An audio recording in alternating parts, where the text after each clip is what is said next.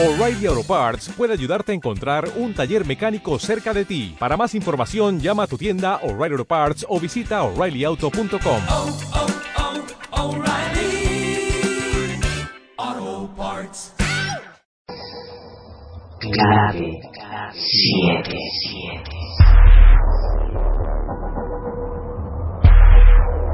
¿Quieres saber qué son los ovnis? ¿Luces en el cielo? Si existen los fantasmas o si la Atlántida, el pasado perdido, no es solo un mito.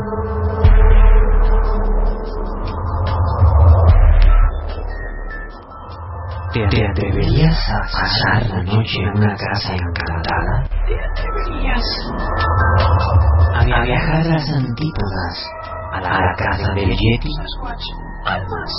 o a adentrarte en profundas rutas en busca de intraterrestres?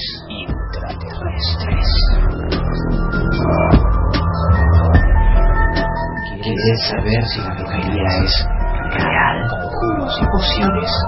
Si existe la magia, ¿realmente existe?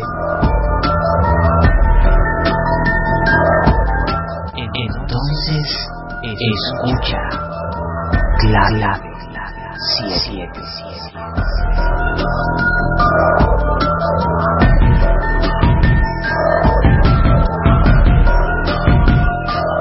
Dirige Fernando Álvarez. Presenta Sociedad Atlántica de Investigaciones Parapsicológicas, Clave 7.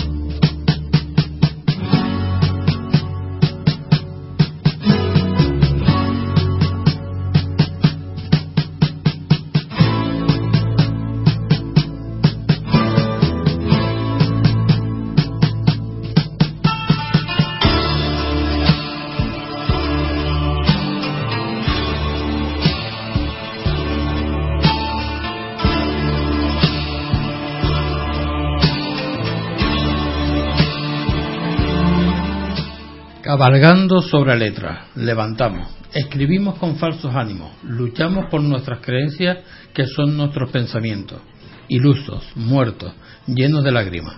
Somos violadores que te fuerzan con versos, no seremos buenos, los malos son los que prevalecen más tiempo. Por ello, yo siembro dolor en el texto y silencio en el contexto. No pretendo enseñarte lo que yo entiendo, tan solo es un acto psicológico lento. Entro en tu cerebro verso a verso y me adueño de tus pensamientos.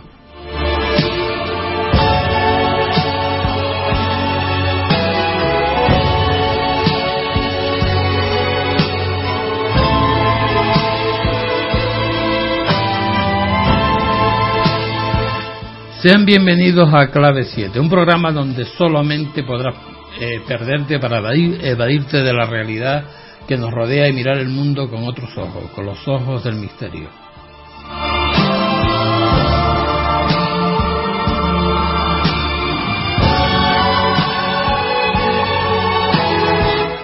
Buenas noches, Fini. Están los controles, a ver qué tal nos va. Violador tú, ¿eh? Vale. Bueno, en el estudio me acompaña Ani, Carlos, Charlie y Rosy. Buenas noches, ¿qué tal? Buenas noches. Muy bien, ¿no? Buenas noches, buenos días y buenas tardes, por si no llego a tiempo.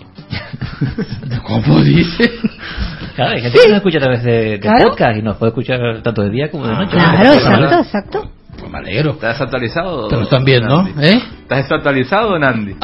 ¿Cómo dijiste? Desactualizado. Sí, bueno, tengo que actualizarme. Yo me estoy reseteando ahora mismo.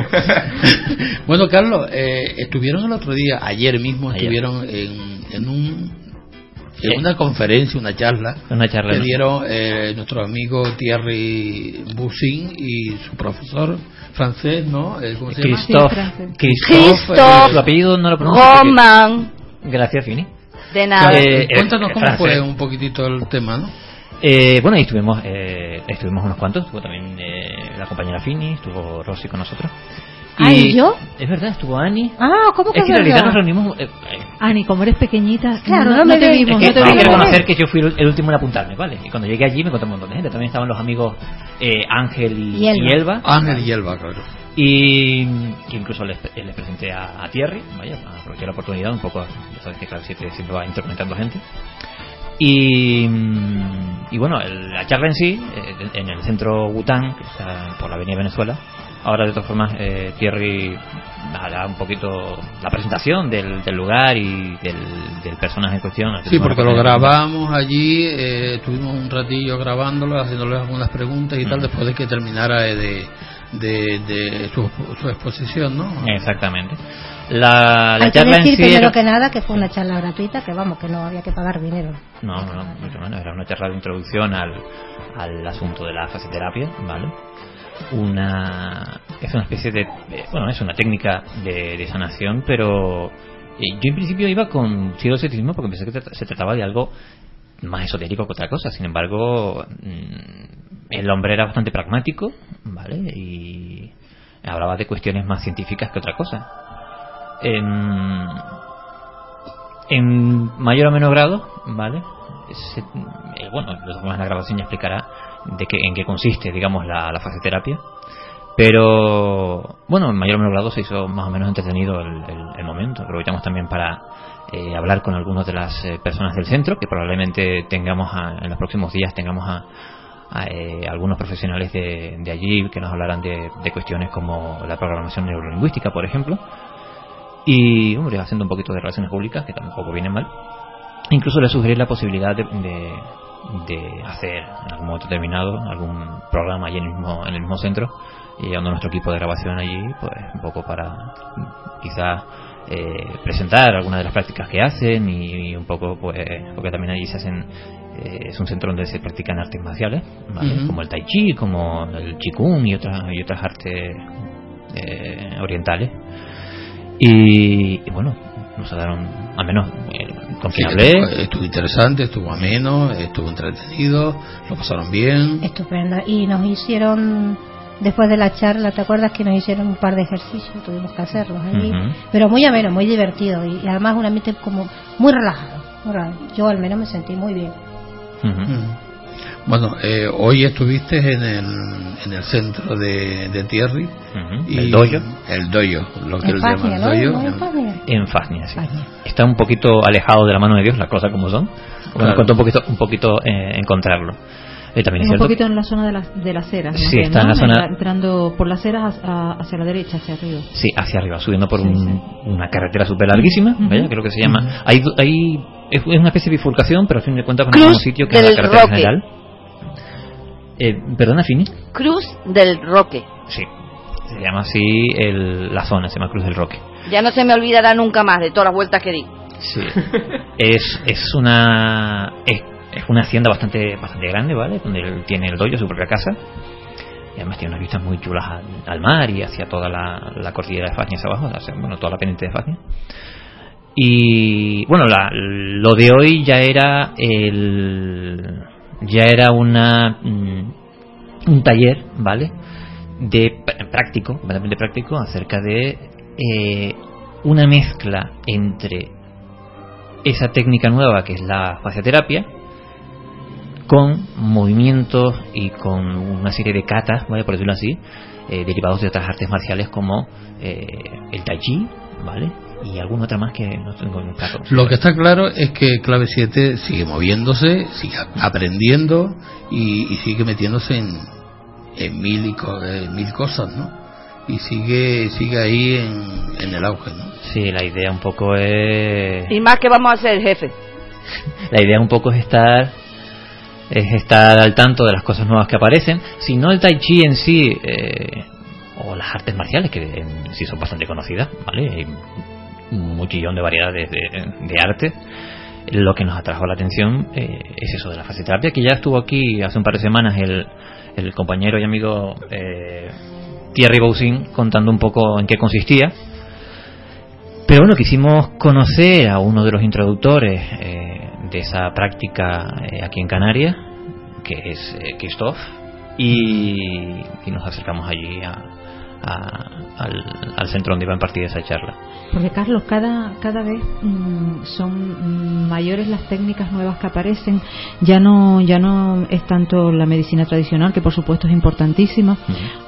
Pero también hay otras medicinas que tienen unas características, digamos, más interiores, ¿no? Y yo creo que el equipo de Clave 7 siempre buscamos pues poder ayudar desde el conocimiento, ¿no? Y entonces todo aquello que puede en principio parecer digamos sin importancia, a su vez luego la tiene y mucho, y la labor que hace el equipo de Clave 7 pues es ese, ¿no? Es una investigación de lo nuevo que se pueda aportar hacia los demás. Y en el tema de la medicina, pues yo creo que se ha cambiado muchísimo, y los sistemas de sanación, curación, ya van desde lo interior, desde la mente hacia el cuerpo, hacia afuera, ¿no? Que casi siempre en esta fascioterapia es un poco así, es desde lo interior hacia el exterior, no tanto del exterior hacia el interior, que es la medicina más tradicional.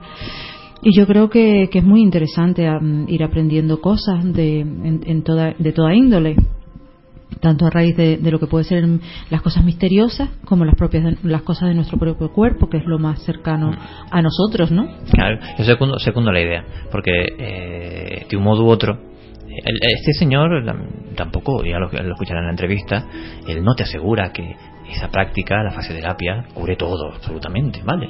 Pero al menos puede servir como una especie de terapia de acompañamiento para ciertos problemas, ¿vale? Él lo decía ayer en la charla, que por supuesto no se pretendía con este método curar todo, pero sí dar la tranquilidad muchas veces y la apertura al paciente, que a través de la charla y de la serenidad, para el paciente poder curarse desde su propia comunicación con el terapeuta, ¿no? En este caso. Incluso consigo mismo, ¿no? Pero, en cualquier caso,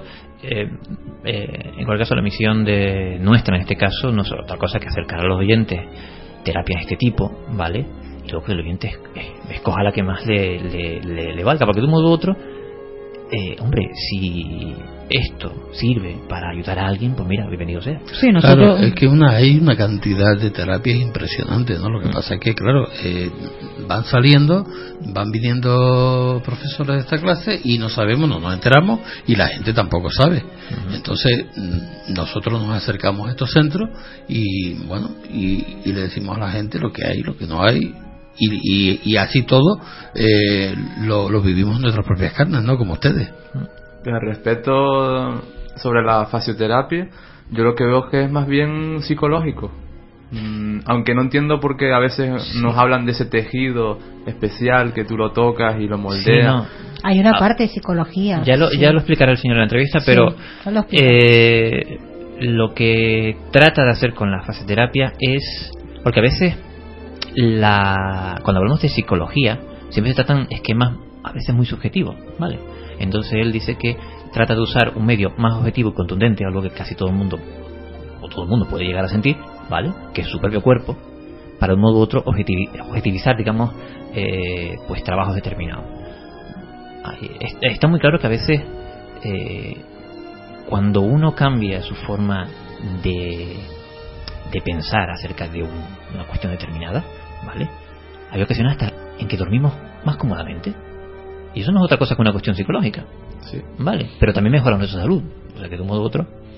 Sí, porque es un poco también lo que él explicaba, que hay en esa capa que él explica que nosotros tenemos, pues es muchas veces a lo mejor se esconden determinadas tensiones y determinados circuitos nerviosos que nos pueden hacer sentir mal de diversas maneras, ¿no? Sí. Hombre, todo esto no es sin informar, porque nosotros en realidad pues no sabemos es informar y que después es lo que decía el director de, pues oye, cada uno que saque sus criterios, ¿no? Uh-huh. Pero es estar siempre en la actualidad de cara a investigar. Pero también tiene su cosilla, ¿vale? ¿Cómo funciona esa especie de otra piel que tenemos y que rodea casi todos los órganos y casi todos los huesos? Que es la fascia, vaya, cualquier especialista en anatomía sabe de qué estamos hablando. Y cómo actúa, cómo interactúa, cómo reacciona con cualquier forma, con cualquier, por más mínimo que sea, cualquier cambio de actitud o cualquier reacción que no es física sino psicológica, cómo reacciona esa otra piel. Pero esa fascia... realmente se puede tocar, no, eso es algo, es que yo lo noté como que era un término abstracto. No, se puede tocar, es una membrana que rodea, vale, es que rodea no, huesos. De hecho es necesario tocarlo, o sea, además, es sensorial y tienes también que tocar. Pero a mí lo que me llamó la atención a mí me encantó. ¿Te acuerdas el símil que hizo sobre cuando uno se siente mal, como que estás desencajado? Y el símil que él dio fue cuando te pones el calcetín, ¿te acuerdas? El famoso Thierry. Calcetín aquel, cuando tú te colocas un calcetín pero te lo has colocado torcido, a que estás incómodo con el pie, intentas siempre ponerlo en su sitio, ¿no? Bueno, pues ese símil él nos hizo entender que nuestro cuerpo en cierto modo también se sentía mal porque estábamos desencajados. Entonces de esto se trata, de aprender a desencajarnos, ni más ni menos, y a sentirnos bien, pero conscientemente. ¿Entiendes? Para ajustar, porque ya estamos... Sí, ya nos vamos. Para poder escuchar la entrevista. Para que se entienda qué es eso de la fascia, que es esa membrana, él puso incluso un símil muy curioso, ¿vale? Imagínense un pollo, que él utilizó esa expresión, un pollo descongelado, vaya, siempre tiene una especie de telita de piel muy fina, que es blanquecina, ¿vale? Que siempre tratamos de retirar, sí. Que a veces, por mucho que las tire, eso tiene una elasticidad increíble. Sí. Pues eso es la fascia. Ah, bueno, ya que Thierry hace 2 semanas lo explicó bien, pero ahora ustedes hicieron una entrevista a Christophe, el profesor de Thierry francés. Bueno, vamos a escuchar esta entrevista y después ya merece la pena, hablaremos sobre ello. Ahora mismo son las 8:56 de la noche. Estamos en... ¿Cómo se llama este centro, Thierry? El centro se llama el Centro Wutan, ubicado en la calle Agustín Espinosa García, a la altura del Centro de Salud, enfrente de la Avenida Venezuela en Santa Cruz. Okay. Y aquí se ha desplazado el equipo de esta parte, el equipo de Clave 7, un poco para conocer el centro y para un pequeño taller que impartía una persona que ahora mismo se encuentra aquí con nosotros y a quien queremos hacerle unas cuantas preguntas. Thierry, tú ya eres conocido, eres amigo conocido ya. Me dejas el placer de introducir a mi profesor. Claro, pues. Profesor de fasciaterapia, se llama Christophe Romand, es francés y ha sido formado hace ya varios años por el creador de un método que se llama Danis Bois, método que es la terapia miofacial postural o fasciaterapia, una terapia basada sobre el trabajo con este tejido conjuntivo en el cuerpo. Y un terapeuta también formador, y soy del grupo de terapeuta que ha sido formado durante estos últimos 4 años. Hemos empezado en el 2008 y habiendo terminado esta formación hemos pedido a nuestro profesor Christophe de volver aquí para seguir perfeccionándonos, y al mismo tiempo pues va a dar este cursillo de arte marcial sensorial, que es, digamos, la parte terapéutica a nivel de movimiento dentro de la fasciaterapia. O sea que Christophe, aquí está, con nosotros. Buenas noches. Buenas noches. A ver, en principio, nos has contado esta noche que eso de la fascia es una especie de... es más que una especie, es un tejido endógeno que está y que intercomunica todo el cuerpo. Esa verdad. ¿Qué implicaciones a nivel sensorial, que nos lo has explicado esta noche, tiene ese tejido? Bueno, la implicación es que como une todo, con toda parte del cuerpo con la otra, la implicación es que permite restablecer cuando se alivia las tensiones y las crispaciones, permite restablecer una sensación y un sentimiento de unidad, de percibir todo su cuerpo como un conjunto, no como trozos o no como partes divididas, y la coordinación del movimiento, y es muy facilitada cuando... El problema es que este tejido es muy, muy reactivo, y cuando tenemos traumas, que sean físicos o psíquicos, se retrae, hay crispaciones que uno no se da cuenta, pero a lo largo del tiempo genera bloques y pérdida de sensibilidad también. Nos ponemos más duro, ¿no?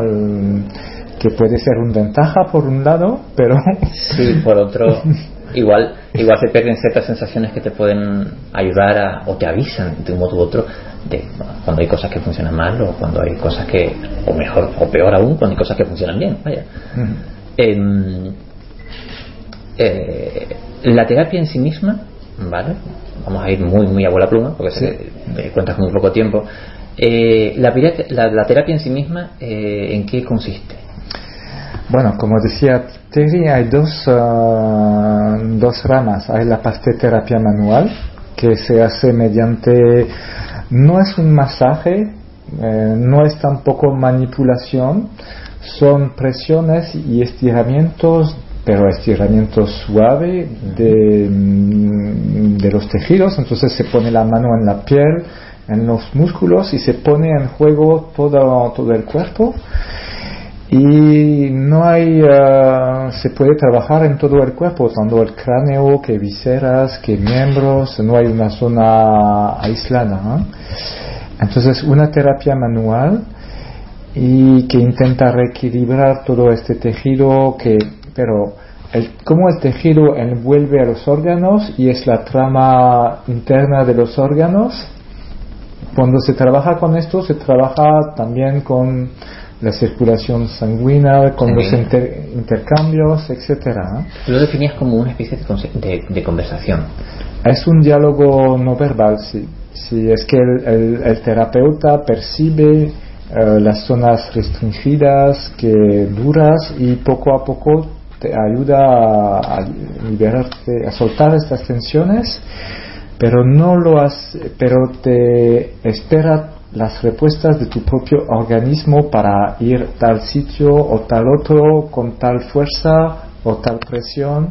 Y entonces en esto viene el diálogo. Es que no es un protocolo mecánico que lo haces así. Entonces la gente, la persona se siente como hay una empatía especial que emerge de este trabajo. O sea que de un modo u otro no puede llevar pautas fijas, porque cada paciente o cada persona es completamente distinta.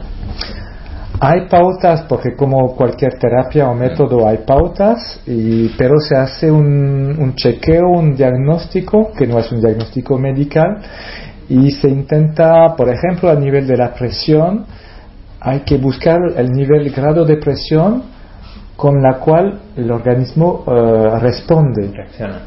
Reflexiona, son reflejos al inicio, no es una actividad consciente. Y aquí entras en un diálogo, ¿no? Y hay personas, hay que tocar de manera muy leve, muy superficial, porque si presionas demasiado pueden sentir agredidas, ¿no? Uh-huh. O si no, otras necesitan algo muy potente, ¿no? Para percibir algo.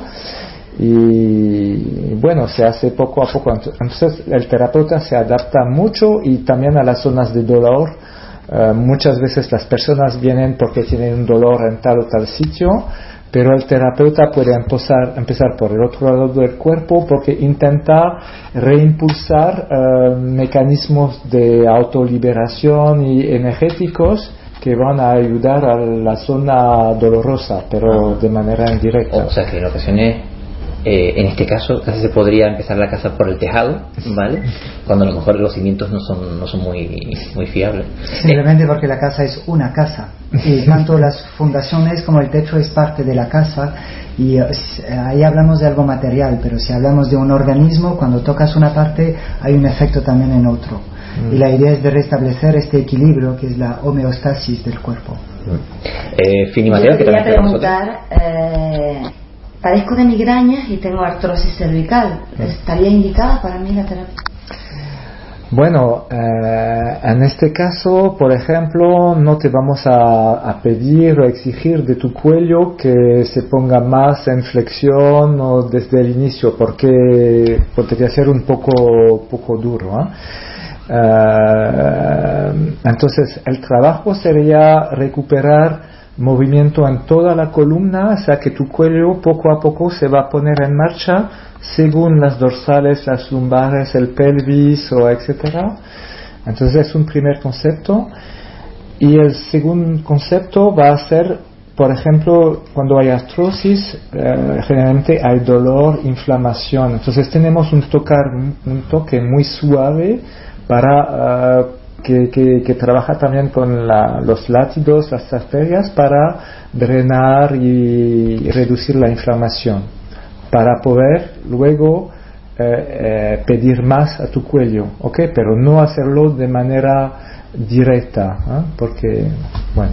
En este caso, en el caso que ya te explica, ya que es un caso concreto, tú hacías referencia al trabajo sobre las arterias, la pulsología, estabas hablando, tú lo utilizarías más en forma de diagnosticar, de ver, de localizar el problema, o ya a nivel de rehabilitar, digamos, la funcionalidad. Es que hay un concepto que existe poco en otras terapias manuales, es que cuando se trabaja este tejido y la sangre, se cambia el estado del tejido, se vuelve más blando, más maleable, poco a poco hay más húmeda. Entonces es un poco complicado explicarlo, pero hay un cambio biológico en el tejido al trabajarlo. Y entonces, con este cambio biológico, a lo largo de las sesiones vamos a poder tener más amplitud, pero sin forzar sobre el hueso, sin pedir demasiado estiramiento al músculo que no puede más, este tipo de cosas. Entonces, es una terapia no solamente mecánica, pero que abarca a la parte más biológica o fisiológica del cuerpo, que es un poco especial. ¿Y desde lo físico se puede atacar a lo no físico? Me refiero a... Hombre, claro está, cierta, como bien explicamos en el curso, cierta postura crónica, por decirlo así, no siempre son de carácter postural, a veces son de carácter psicológico. Bueno, en el caso de muchas veces cuando hay por ejemplo, cuando tomamos el caso de un trauma físico, hay el trauma físico, pero Muchas veces las personas se quejan porque no recuperan, el cirujano dice, bueno, vas a recuperar todo en el plazo, tal plazo, pero no es... Eso pasa mucho. Bueno, eso pasa mucho. Y muchas veces queda un estado de choque, un temor, algo que no está digerido en el cuerpo y que genera en la zona un estrés, una crispación, falta de nutrición sanguínea, este tipo de cosas. Entonces, aquí trabajamos para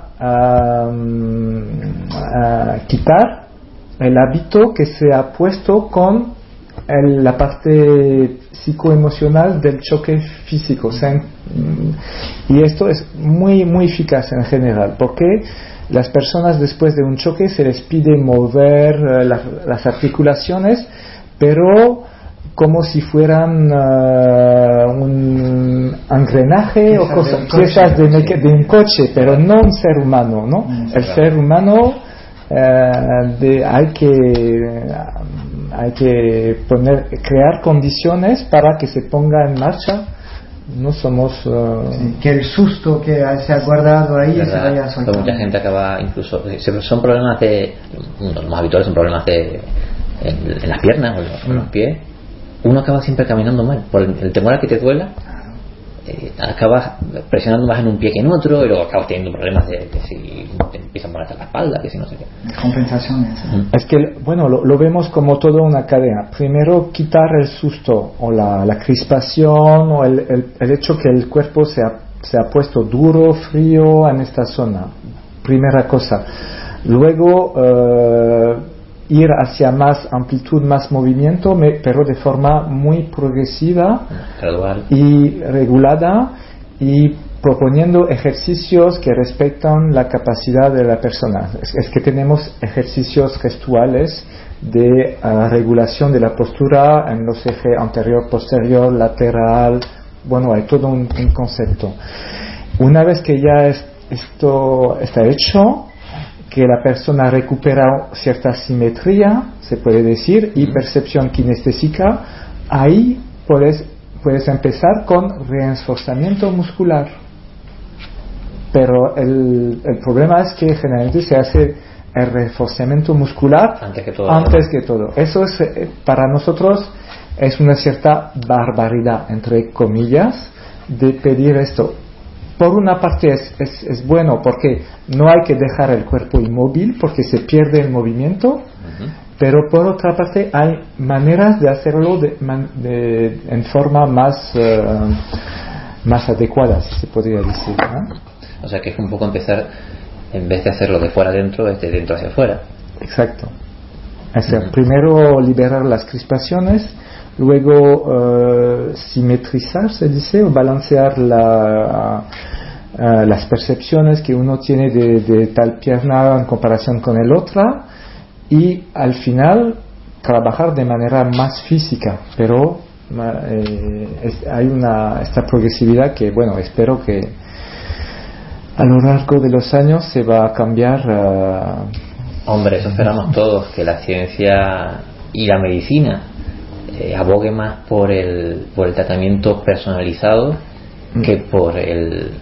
Todo el mundo conoce lo que son los antibióticos, lo que son las medicinas. Estandarizado. Sí. Lo que son las medicinas. A ti que pesa, creo que pesa 50 kilos, me mandas la misma patilla que un señor que pesa 80. ¿Vale? Y tú dices, ¿me afectará igual? No creo. ¿Vale? Yo supongo que espero que eso cambie con el tiempo.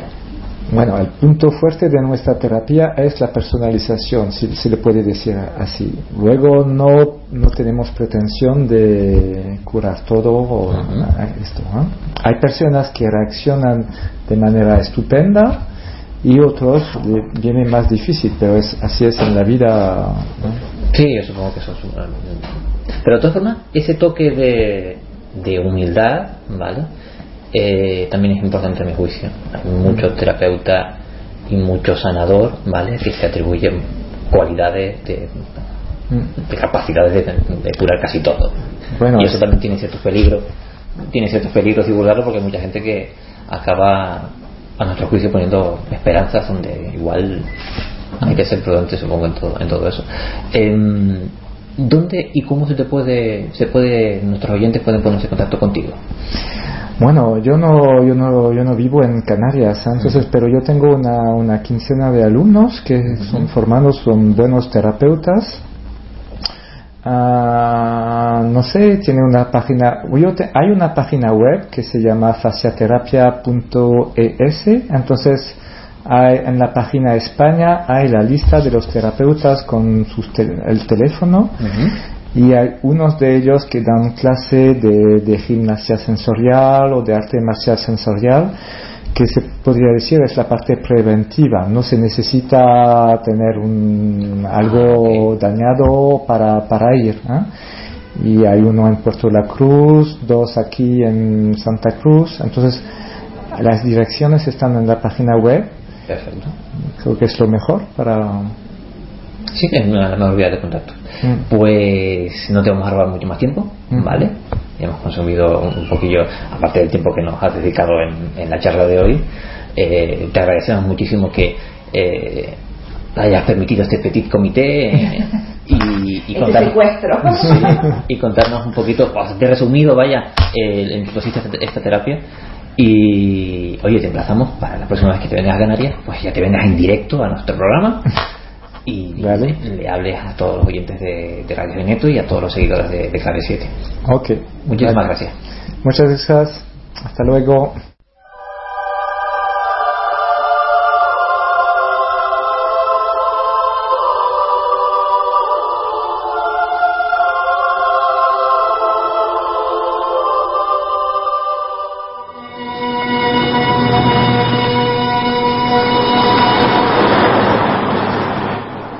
Lo que quiero averiguar es si ha pasado algo así en esta casa antes de ahora, y si ha pasado, a quién, cuándo y cómo reaccionar.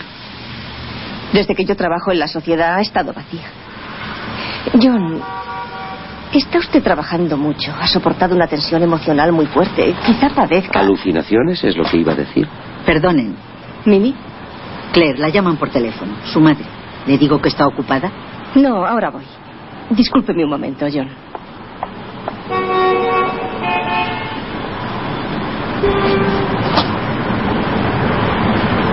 Legalizar el contrato de su alquiler ha sido un error, señor Russell. ¿Cómo dice? Esa casa jamás debería haber sido alquilada. Ha sido una equivocación. La señorita Norman actuó precipitadamente. ¿Qué puede objetarse?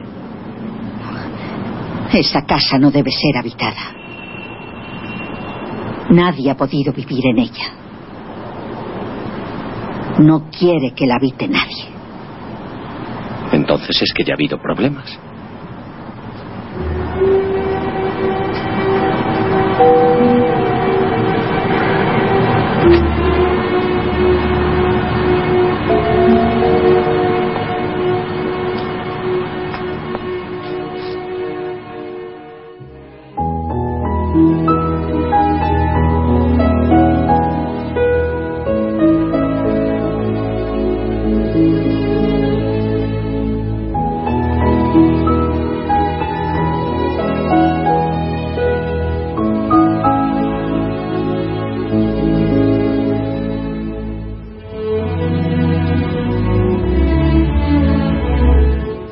Han sido muchas las ocasiones en que el equipo de Clave 7 ha tenido que adentrarse en edificios lo que podríamos decir que habita el miedo. Algunos de ellos son caserones abandonados de paredes enmohecidas y desconchadas. Otros están en uso e incluso son sedes de algún organismo oficial. Según muy distinto y sin embargo sobre ellos pesa la misma sombra, los rumores, el mismo miedo. Se trata de un miedo distinto, inexplicable, pero no por ello menos real y perentorio. Un miedo que nos atenaza desde el momento mismo en que traspasamos el umbral de cualquier de estos edificios y no nos suelta hasta encontrarnos muy lejos. Son edificios con historias macabras, con leyendas espantosas a sus espaldas y en muchas ocasiones sitios a los que el correr de la sangre por paredes y suelos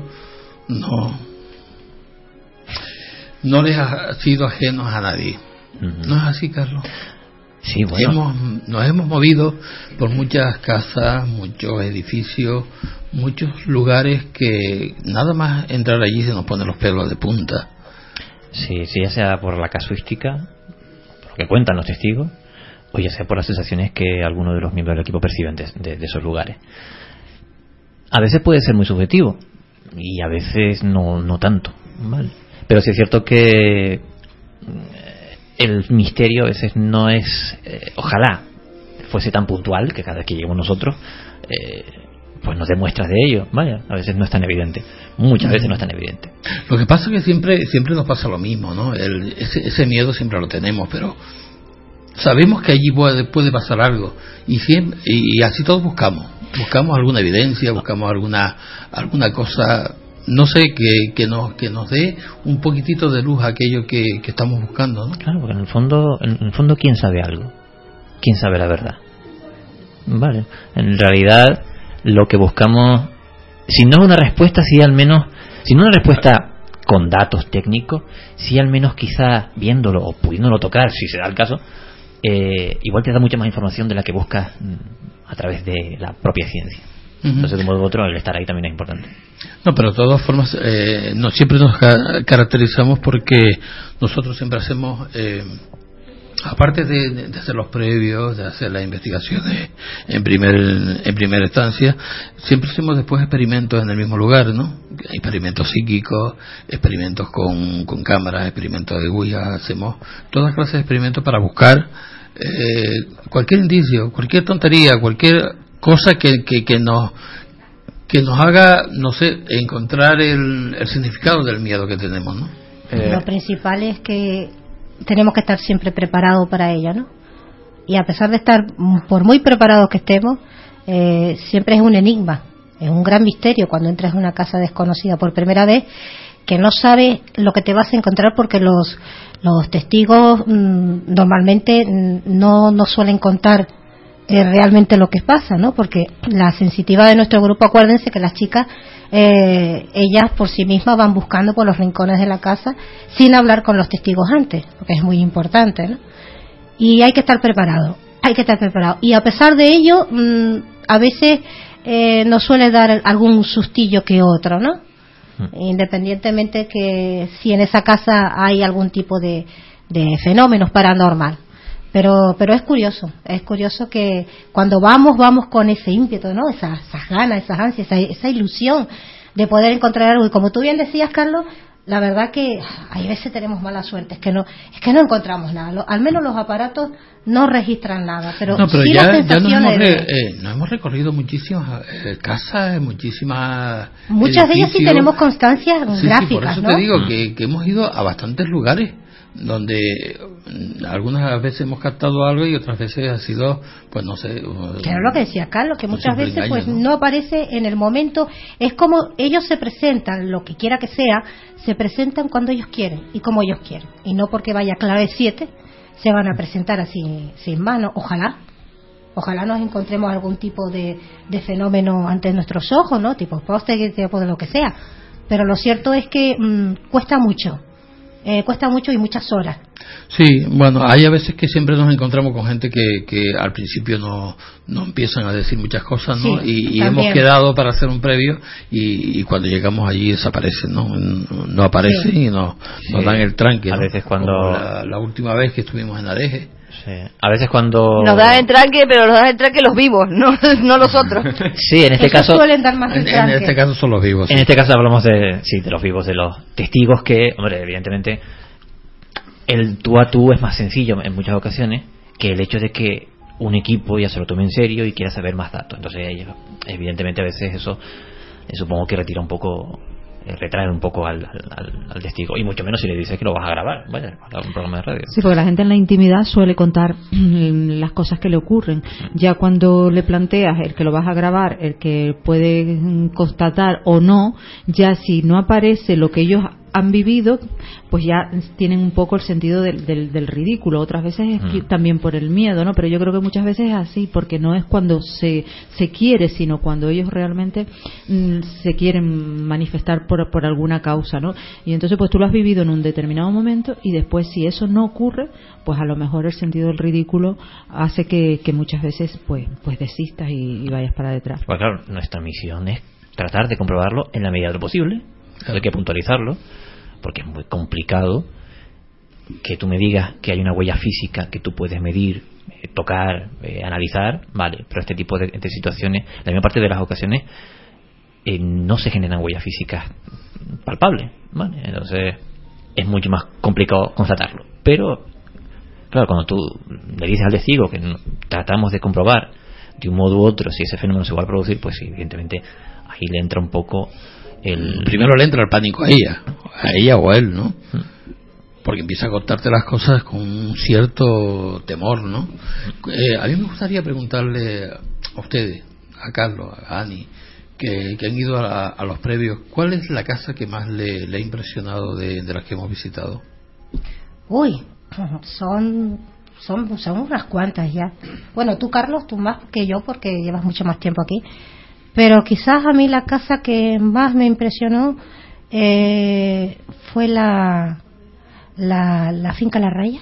La finca La Raya. La finca La Raya fue lo más que me impresionó. Porque, claro, el hecho de cuando hicimos, ¿se acuerdan cuando hicimos la mesa parlante?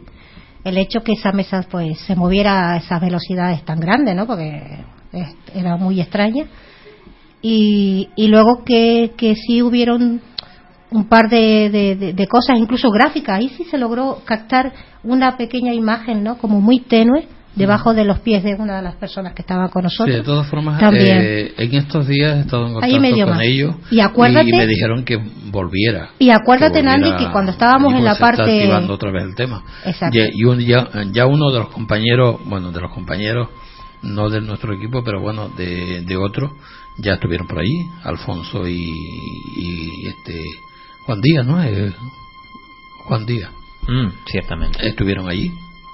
Y bueno, yo coincido con Ani. Hemos entrevistado, pero claro, algunas son casas particulares y otras pues son edificios institucionales, como el Museo del Carro, por ejemplo, que hemos estado ahí varias veces. Pero la Raya... No sé si por ese peso histórico que tiene, ¿vale? Por muchas reformas que tenga, de un modo u otro esa casa sigue teniendo ese talante del siglo XV. Y esos muros tan anchos y los portalones. Yo recuerdo algunas situaciones en las que tenía que moverme en algunos pasillos para poder testear cómo estaban las cámaras, los sensores y demás. Siempre hacemos algunos testeos.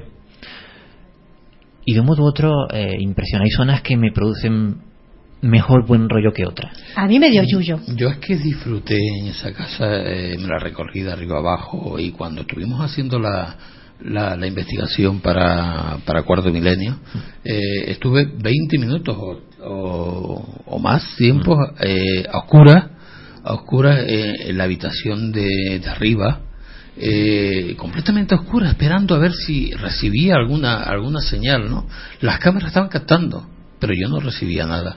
Y estuve a oscuras durante 20 o 30 minutos. Y cuando saliste del pasillo, que era lo que yo iba a decir antes. Pero la zona que más me impacta es la habitación donde está la cocina antigua. Es la habitación que más me impresiona. Cada vez que entro allí y abro la puerta, se me ponen los pelos de punta. ¿La del espejo, la de la colcha roja? ¿Baja la temperatura o algo? No, es que te impresiona el simplemente hecho de estar allí, abrir la puerta aquella y ver la cocina antigua. Ya es que te da esa cosa. Hay mucha historia en ese lugar. Muchísima, ¿no? Historia. Sí, ten en cuenta que las cocinas antiguamente las cocinas eran donde más se reunían las personas, claro, donde más se reunía, exacto, la gente. Por lo tanto, las vibraciones de esos sitios y las energías que hayan podido quedar ahí tienen que ser muy fuertes, porque era donde la gente siempre hablaba de sus historias, contaba sus anécdotas, se reunían al final del día o de la tarde para contar al calor de la cocina todas las historias. Entonces puede que en esos sitios pues haya esa energía que se acumula, ¿no? Exacto. Y que a lo largo y al paso de los años pues permanece. Y naturalmente cuando entras, pues si tienes un poquito de sensibilidad, eso se percibe. Sí, es verdad, es lo que tú dices, el centro de reunión familiar, sí, era las cocinas, y ahí donde coincidían todos. Sí, es verdad, tienes totalmente la razón. Eso sí. Lo que está claro es que Betsy sufre pesadillas violentas. ¿Ha visto a mi hermana? Por supuesto que sí. ¿Crees que lo que acaba de vivir mi hija Lucy, es...? Escúcheme un momento, por favor. Alguien retiró las mantas de la cama. No era una pesadilla. Las pesadillas pueden parecer más de lo que son. La gente imagina que ha visto cosas que no nos hemos imaginado nada. Usted estaba y lo vio. No era natural. Aquí hay algo maligno. ¡Qué profanación! ¿Quién anda ahí? ¡Manifiéstate! Nancy, ¿eres tú? ¡Destrúyelos, señor! ¡Que se culpan con sus viles planes! ¡Cállese, sí! ¡Destrúyelos, destrúyelos! ¡Échalos de esta casa por sus incontables transgresiones!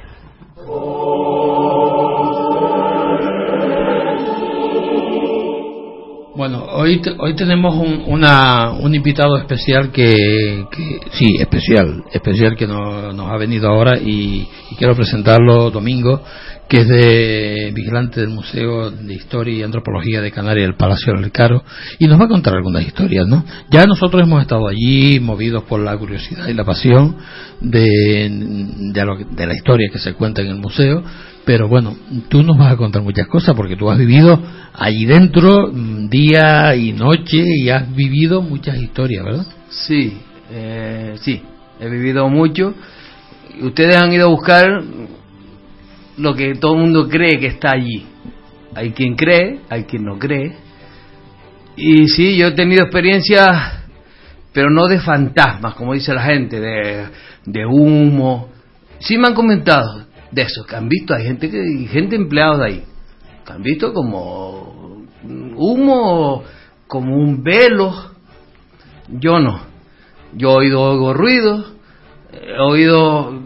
Lo más que me pasó fue un objeto que se me empezó a mover solo, y no fue de noche, fue a las 4 de la tarde, y me sorprendió bastante. Uh-huh. Y yo creo que ese objeto me hizo pensar de como que Catalina, digo, bueno, Catalina es verdad que está aquí. Si no es Catalina, es alguien. Sí, es bueno, alguien, yo digo Catalina aquí, porque ahí lo que se dice es, todo el mundo sí, es bueno, Catalina. La leyenda está sobre Catalina, pero que puede ser cualquier otra persona, porque según la sensitiva, allí habían hasta entre monjas, curas y hasta militares. Pero la fama que tiene es Catalina. Yo ya no quiere decir que yo crea en Catalina, pero que hay algo en esa casa, como en otras muchas que me han contado. ¿Tú has visto algo allí, algunas sombras, alguna cosa que te haya impresionado? No. Oído ruido. Sí, ruido sorprendente. Bueno, tú te has quedado toda la noche allí. Se me erizaron los pelos. ¿Y podrías describirnos esos ruidos, más o menos, concretamente? Ruidos de golpe. Ruidos de golpe. Como de pasos. O como una vitrina que se viene abajo, porque ahí las vitrinas son acristaladas, muchas acristaladas. Y oyes un fuerte ruido como si algo se cayó. Pero vas y... Vamos, que usted no piensa que es nada de lo normal, como un chasquido de algún mueble ni nada. No, porque me he vuelto loco, pienso que el ruido, pasa un camión por la calle, me pongo a pensar y... No puedo decir dónde salió ese ruido. Y como yo, de esto ha pasado muchas veces, y gente me lo cuenta, y claro, si yo lo cuento, alguien que me lo cuenta, no le creo, si lo cuento yo, voy a decir, tampoco me van a creer. Claro. Pero sí, en realidad algo hay. ¿Qué te pasó en la cocina, Domingo? Lo de la cocina fue vaciando los deshumidificadores a las 4 de la tarde en un día de relevo, y cogí la base del cuenco del deshumidificador y me pongo a vaciarlo en el baño de señora que está en la misma justo entrada ellos le dicen la casa de Lercaro, ellos dicen Lercaro. No, mercado. Sí, la casa del mercado donde está la cocina. Sí, donde está la cocina. Bueno, me puse a vaciar el deshumidificador y oigo como un ruido, como una hélice. Más bien sonaba eso, como una hélice. Y me quedé unos segundos escuchando de dónde venía ese ruido. Hasta que me acerqué, cerca de mí, tenía a 10 centímetros. Me alongo y era una papelera ovalada, la tapa de una papelera ovalada dando vueltas. Y ya me dije, yo vacié el deshumidificador, el agua le cayó. Claro. Y claro, hizo girar la tapa. Pero como aquello siguió andando, tardó como 20 minutos, segundos. Bueno, solté el deshumidificador, estuve buscando la gota de agua 1 hora, 2 horas. Ni agua ni nada. No sé cómo se puso aquello a caminar. Y en la puerta que me comentaste tú una vez que cerrando las puertas escuchaste que te tocaban la puerta. últimamente se están haciendo muchos eventos de fantasmagoría, sí, de esto, de cosas nocturnos, nocturnos, y esto fue, pues, ¿no? Se va apagando las luces, oigo unos golpeos como si alguien me quisiera asustar, un golpeo, esto cuando nosotros no lo hacemos, que sí, que si yo me reí porque creí que eran los técnicos que estaban recogiendo, pero no habían pasado ni 5 segundos, vuelvo otra vez. Ya me puse yo a hablar, ¿qué pasa? Vacilando, todo el mundo ahí, ¿qué quiere? ¿Me quieren asustar? Y volví para atrás, mirando, yo que ahí no había nadie, estaban todos en la planta de abajo. Ya ahí estuve unos días mirando para atrás, cada vez que iba a hacer el reloj, cada vez que hacía la ronda miraba para atrás. Bueno, Domingo, ahora vas a seguir contando más historias sobre ello, pero vamos a hacer un descansito para publicidad y enseguida volvemos.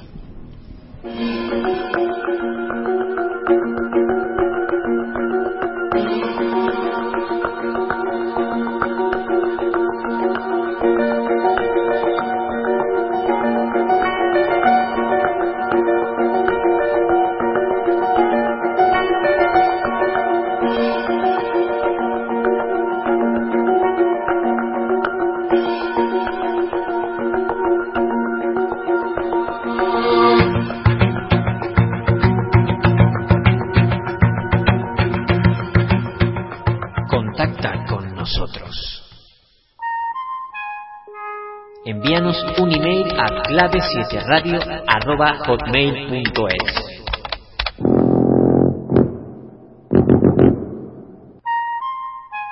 Búscanos en Facebook y en Twitter y déjanos tus comentarios. O participa en directo desde nuestro chat. Accede a través de clave7.blogspot.com.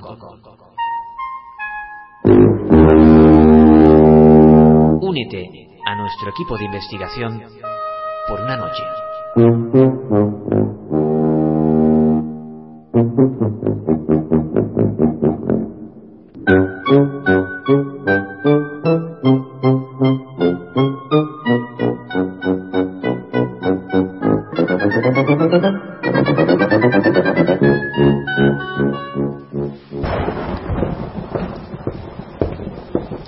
Sigues en Clave 7 y aún hay más.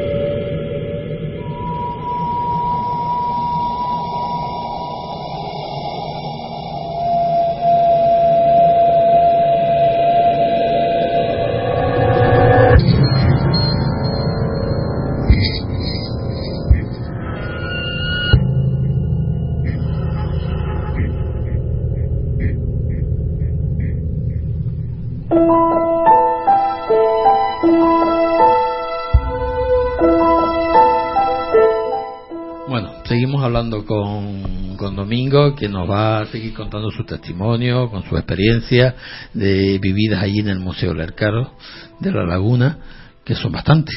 Que son bastantes. No solamente es la de esa ese humificador, esa gotita de agua que estuvimos buscándola nosotros también durante mucho tiempo, que no la averiguamos dónde estaba, pero bueno, decían que era una gota y nosotros escuchábamos agua y que allí no corría agua por ningún lado, pero bueno, pero se escuchaba esa gota de agua. Y te voy a contar una que es más fuerte todavía. Esto se trató de como de callar, ocultar, no sé el por qué. Pues esto fue una puerta que se cerró, una de esas puertas que son, tiene un grosor de, no sé medirlo, pero de 10, 20 centímetros. Pues esa puerta tiene un cerrojo también de estos antiguos, que es con un pipote, y esa puerta como es tan antigua, pues no se cierra así de por así. Hay que empujarla, tenerla empujada, coger un pivote que está cogido con una cadena y meterlo por el agujero. Eso es para cerrarla por dentro, que eso normalmente no se hace, porque la puerta se cierra por fuera con un fechillo. Pues por las mañanas llegaron a abrir el museo, esto hay mucha gente que lo sabe y que lo vivió. Yo lo viví al mediodía porque cuando entré ya estaba la ventana rota. Lo voy a contar de lo que pasó. Pues fueron a abrir una sala de exposiciones y la puerta que no abría. Bueno, pues la puerta se atascó y empuja y la puerta que no, nadie lograba abrir esa puerta. Al llegar mantenimiento por la mañana se les dijo, bueno, ellos también a empujar la puerta que no, para arriba con la puerta, para abajo con la puerta y la puerta que nada, ahí nadie lograba abrir la puerta. Demasiado atascada esa puerta. Bueno, ellos fueron por detrás con una escalera, rompieron un pequeño ventanal que hay en la parte superior, entrar. Sorpresa del mantenimiento cuando llegó a la puerta y estaba la puerta cerrada con el cerrojo y el fechillo y el pipote puesto. Eso por dentro. Sí. Ahí eso sí es verdad que a mí que me lo cuente, porque eso no hay explicación ninguna.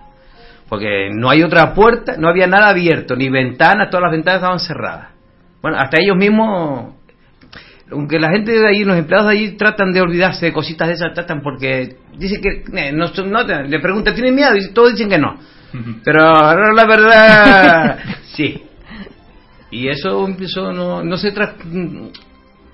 trasciende. Sí, no trascendió mucho porque no había explicación, no había por qué no. Pero yo, como me gusta juzgar, y empecé con la puerta y mirando y digo, bueno, yo empecé, le di golpes a la puerta, trataba de dar un golpe a la puerta, que a ver si ese cerrojo iba hacia arriba y bajaba y con él mismo se metía. Y, eso es imposible. Es imposible.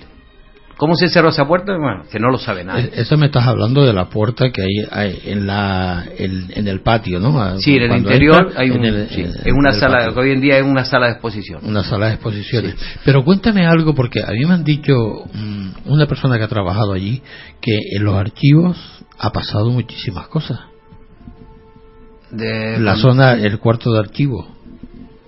Hay ruidos, lo que han oído son ruidos que no tienen explicación. No tienen explicación. Sí. Nosotros estuvimos dando vueltas por allí, mirando todo aquello. Los sensores sí se movieron, por lo menos el del campo magnético se movió bastante, pero la verdad que no encontramos nada más, ¿no? Pero es que han habido ruidos, no a una sola persona. Han habido como habiendo tres recesionistas. Y iba a oír un trueno, pero un tremendo, un trueno, un golpe muy fuerte, no habiendo nada, subir arriba y buscar que se rompió, que se cayó un cuadro, nada. Y ese ruido no venía de la calle. ¿Por qué hubo un tiempo una prohibición del Cabildo de que no se dijera absolutamente nada de ese tema? Ya eso no, ya no lo sé, porque no querían, no lo sé, eso sí es verdad que no, el por qué, no lo sé. Sí, que realmente... Sí, no querían que se comentara algo, que no digan nada de, como que no, de la historia de Catalina, como que no querían saber nada, pero no sé si fue por otra dirección que había, no lo sé. A lo mejor tendría miedo de que, bueno, con el tema del fantasma de Catalina, a lo mejor allí no fuera nadie o alguna cosa de esta, ¿no? Puede ser, pero que ha sido no todo lo contrario. Puede ser, pero es que ahora está viniendo más gente. Es todo lo contrario, exactamente. Es que cuanto más se hable del tema, eso hay muchísima gente que se siente atraída, que le gusta el tema de los fantasmas. Sí.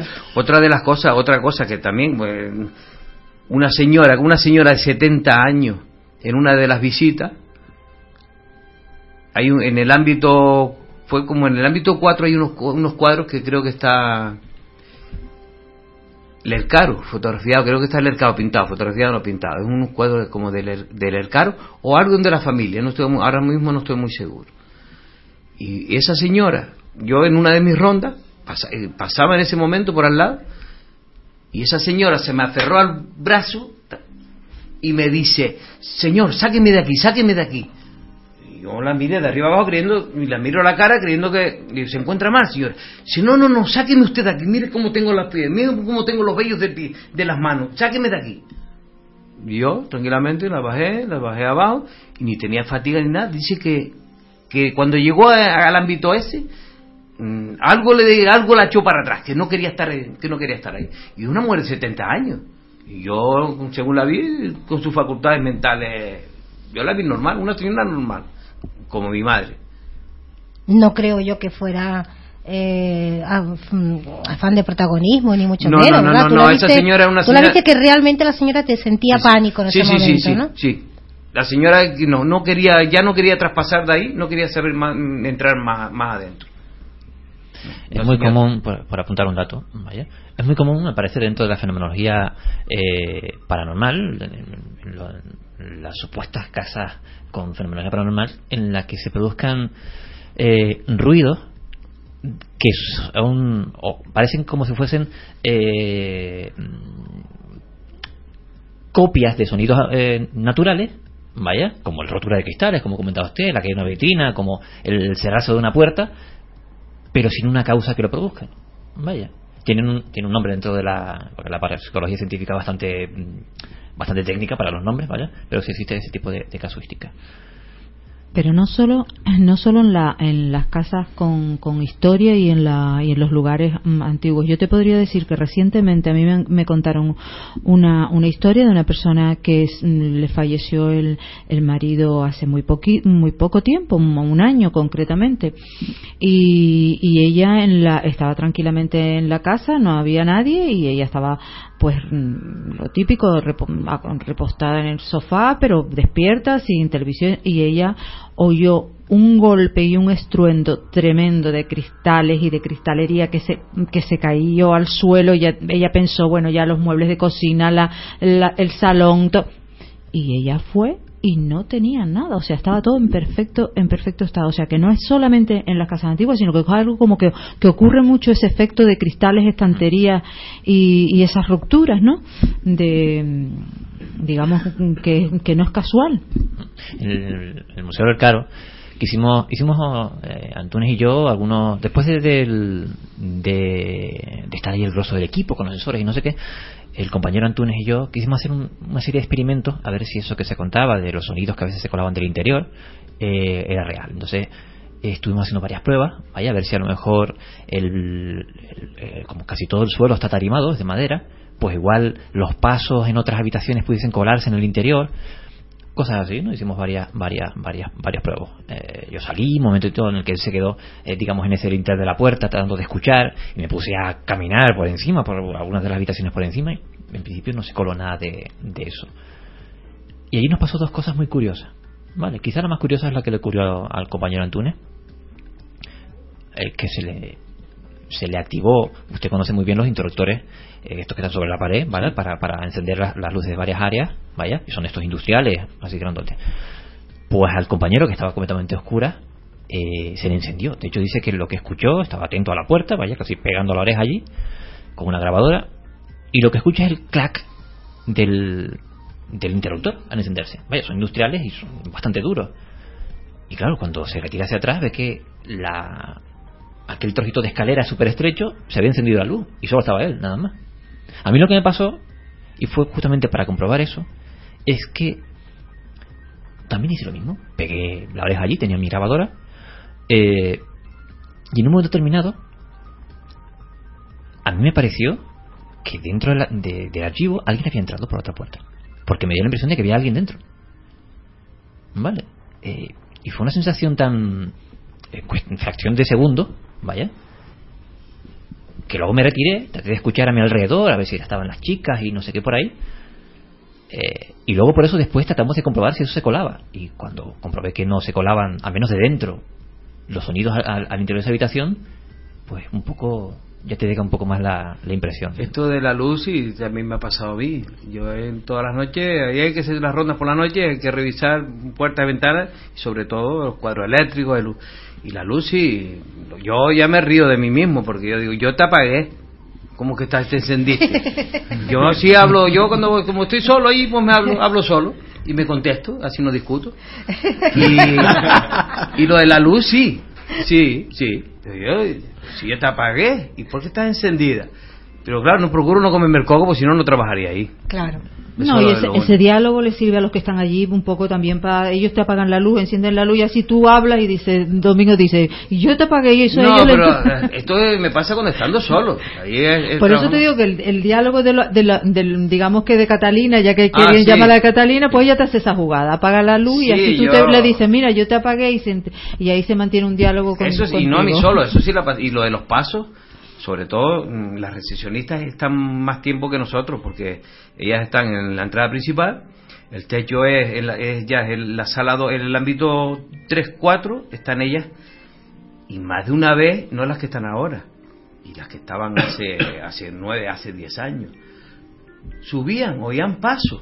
Y yo me río con ellas, le digo, ¿qué pasa? ¿Te paso? Tú no te paso, pero claro, yo por llevarles la contraria. Pero diciéndome la verdad, que no, Domingo, que yo subí arriba y a mí no me mi cita y ahí yo paso, por aquí pasó alguien caminando. Es que tú estás fumada o tú bebiste algo raro. Pero porque no quiero trascender, porque si no le digo, no trabajaría ahí, me comería el coco y cogería miedo también. Pero a mí sí. Concretamente tú no estás, o sea, no te han hecho daño físico. No. Tú no has sentido ese miedo al físico, pero me asusto como ser humano, claro. El susto, tengo del repente, el susto, pero claro. Ya después se me quita y ya, porque no espero ver un monstruo, claro, no, pero sí, el susto sí. Hoy mismo, esto me pasó ahora mismo, hoy. Tía, primicia, sí. Esta primicia, fresquita la noticia. Había acabado un evento que hubo y bueno, ya estaba saliendo todo, el músico había recogido el instrumental, lo pone en la puerta. Y va a buscar el coche. Miro y había una botella de agua en el suelo. Alguien se dejó una botella de agua aquí en el suelo. Y yo cogí la botella de agua, le quité el tapón porque estoy reuniendo tapitas para mi mujer, que tapitas para una silla de ruedas, no sé qué. Y yo la botella la cogí, la envolví, la caché y la tiré en una papelera que es de metal. La tiré. Bueno, no habían transcurrido, ya me iba, cuando 3-4 segundos, cuando digo ¡tan! Y oí un golpe. Y miré para atrás. Ya, enseguida me vino a la memoria el golpe de que la botella creo que se abrió o se y dio el golpe en la papelera. Uno de los golpes, digo, ya conozco otro de los ruidos. Uh-huh. Se lo asemejo a eso y era así y precisamente volví y era la botella que yo la había y creo que la dilatación del plástico hizo que diera un golpe. Pues esos ruiditos, el que no. Claro, de todas formas hay que mirar que aquello hay muchas maderas, el piso de madera, como estaba diciendo tú, Carlos, y la madera pues se dilata y hay muchos ruidos que a lo mejor nos puede asemejar que sean pasos. Sí, pero hay otros que no. Pero hay otros que no. ¿De dónde viene? De hecho, donde estaba comentando Carlos, yo fui uno de los primeros que bajé y no llegué hasta abajo, porque el miedo me atenazó y tuve que salir corriendo para arriba, que tuve que llamar a una compañera y decir, mira, baja conmigo y bajamos 3 o 4, que fue cuando vi a la compañera esta Sonia de Arco. Sí, del grupo TPS, sí, ¿no? Sí, sí. Que me agarró aquí, que me clavó las uñas, que casi no me mata, porque la cara era un poema, ¿eh? No sé lo que le había pasado, pero ella se pegó un susto, me agarró y casi no me arranca el brazo. Lo que nos contó es básicamente lo que luego medianamente pude comprobar yo. Ella dice que escuchó voces dentro del archivo. Estaba segura de que había, archivo, de que había gente dentro del archivo. Luego comprobamos, Domingo estaba con nosotros y nos aseguró que aquí estaba cerrado. No, abrió la puerta, estuvimos ahí dentro. Sí, ahí no había nadie. No, no, por supuesto, no había nadie. Hay veces voces que se cuelan desde la calle, no sé por qué, sí, porque las paredes son como de 90. Pero claro, hay unas, son ventanas que tienen, algunas de las ventanas son viejas, son antiguas y pueden tener como grietas, pero cuando la laguna está en silencio por la noche, la gente cuando pasa, yo eso sí lo he comprobado algunas veces, habla en la misma calle y es como si estuviera, yo estoy en el ámbito 1 por ejemplo, y la voz yo la oigo en el ámbito 2 y sin embargo viene de la pared de la calle que está en el ámbito 2. Eso lo he comprado algunas veces, pero algunas, porque hay veces que no, ni gente en la calle ni nada, pero no me como el coco. ¿Y el ascensor, Domingo? ¿Qué ha pasado? ¿Han pasado cosas extrañas con el ascensor del museo? No, del ascensor. ¿Ha habido algún efecto extraño de subir y bajar el ascensor solo? No. Es que a mí me pareció que alguien había comentado algo al respecto. No sé si algún visitante sin que funcionar el ascensor sin nadie dentro que subiera y bajara también. A mí también me suena. ¿Eso a ti no te ha pasado? No, a mí no me... Es que ahí hay empleados que no comentan tampoco no las cosas. No a mí, no se los callan. Claro. Porque también piensan, ¿para qué lo digo? Me van a tomar por loco, ¿no? Es lo que siempre... Lo de la papelera yo lo conté a... Ya habían transcurrido casi 2 años. Fue la primera vez que se lo dije, se lo conté a mi mujer y a mi hijo. No lo comenté en el museo ese mismo día, ¿no? Me lo quedé para mí. Pero siempre he tenido eso aquí, siempre lo he tenido eso en la cabeza. Y un día sin querer, no sé qué estábamos hablando, que me acordé y lo conté después, ya habían pasado 2 años. Y hay gente, empleados, que oyen cosas, pero como todo, alguien se lo toma cachondeo. Claro. Hay gente que se lo toma en serio, pero no cuentan, no quieren contar. A mí me han llegado a decir que han habido empleados, seguritas también, no sé si tú lo podrás saber mejor que yo, de empezar a trabajar y no tardan mucho tiempo. Cuando yo entré ahí, voluntariamente. Sí, de eso hay escrito, salía en la prensa y todo. Eso es verdad. Antes de yo llegar ahí, sí, yo no, creo que es verdad. Creo que es verdad. Hay gente que no. Estando yo, han mandado gente que ha enfermado porque hay que suplementar a alguien ahí, claro. Y hay gente que no ha querido ir ahí. Hay gente que, eso sí es real, hay gente que no ha querido ahí. Viene y se inventa que está malo, que no, o manda a otro. Hasta ahora con la crisis también. Sí, pero es que ya le metían en la cabeza de la casa. Lo que hay en la casa, lo que ha habido en la casa. Y sí, y hoy en día hay vigilantes que no quieren ir ahí.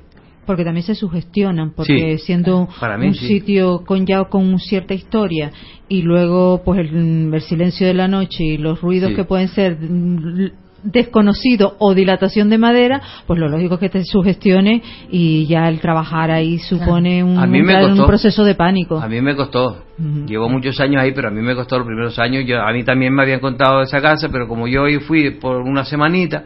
Yo, bueno, me aguanto. ¿Tú te hiciste amigo de Catalina ya? Pues sí. Yo creo que también... O ella de amiga. O ella de ti. Yo creo que también, porque tú te lo has tomado, o sea, la parte seria, obviamente, sabes que por ti mismo, por tus propias experiencias y por los que tus compañeros también te hayan podido contar, tú sabes que eso está ahí, que eso existe y eso está ahí. Sí. Sin embargo, tú te lo has tomado, por otra parte, como, mira, yo vengo a trabajar... yo no les molesto y ustedes tampoco me molestan a mí. Yo lo más que tengo, no miedo, no sé cómo qué palabra emplear. El miedo mío es el susto. Claro. Pero a una persona lo pueden asustar tanto allí como en casa como en la calle. Es el susto de llevarte el susto. Mientras no me asuste, estoy de ahí tan tranquilo. Pero en realidad para mí, si yo voy por allí con linterna me muevo como... Porque no espero encontrarme algo de fuera de lo normal, me refiero a un monstruo. Y hay veces que cargo la máquina fotográfica dentro, ya con plan vacilón, Porque si me aparece algo, o veo humo, o veo a Catalina, le saco una foto. Ah, mira qué bien. Y, sí. y después no las compartirás, ¿verdad? Compartirás la fotografía. Claro, a ver si me hago famoso con las fotos. Bueno, quién sabe, Catalina no, o quién no es Catalina, porque no. Pero no me río de estas cosas. Pero procuro no reírme. Pero por lo visto yo no es que hayan espíritus o fantasmas, lo que sea, que sean malos, ¿no? En realidad, porque son tranquilos. No. Allí en esa casa, ¿no?, nunca ha pasado nada malo, lo que sea malo, lo que es malo, no, nunca, nadie, ni daño, ni ha aparecido gente con dolor, ni enfermedad, nada, solamente esto,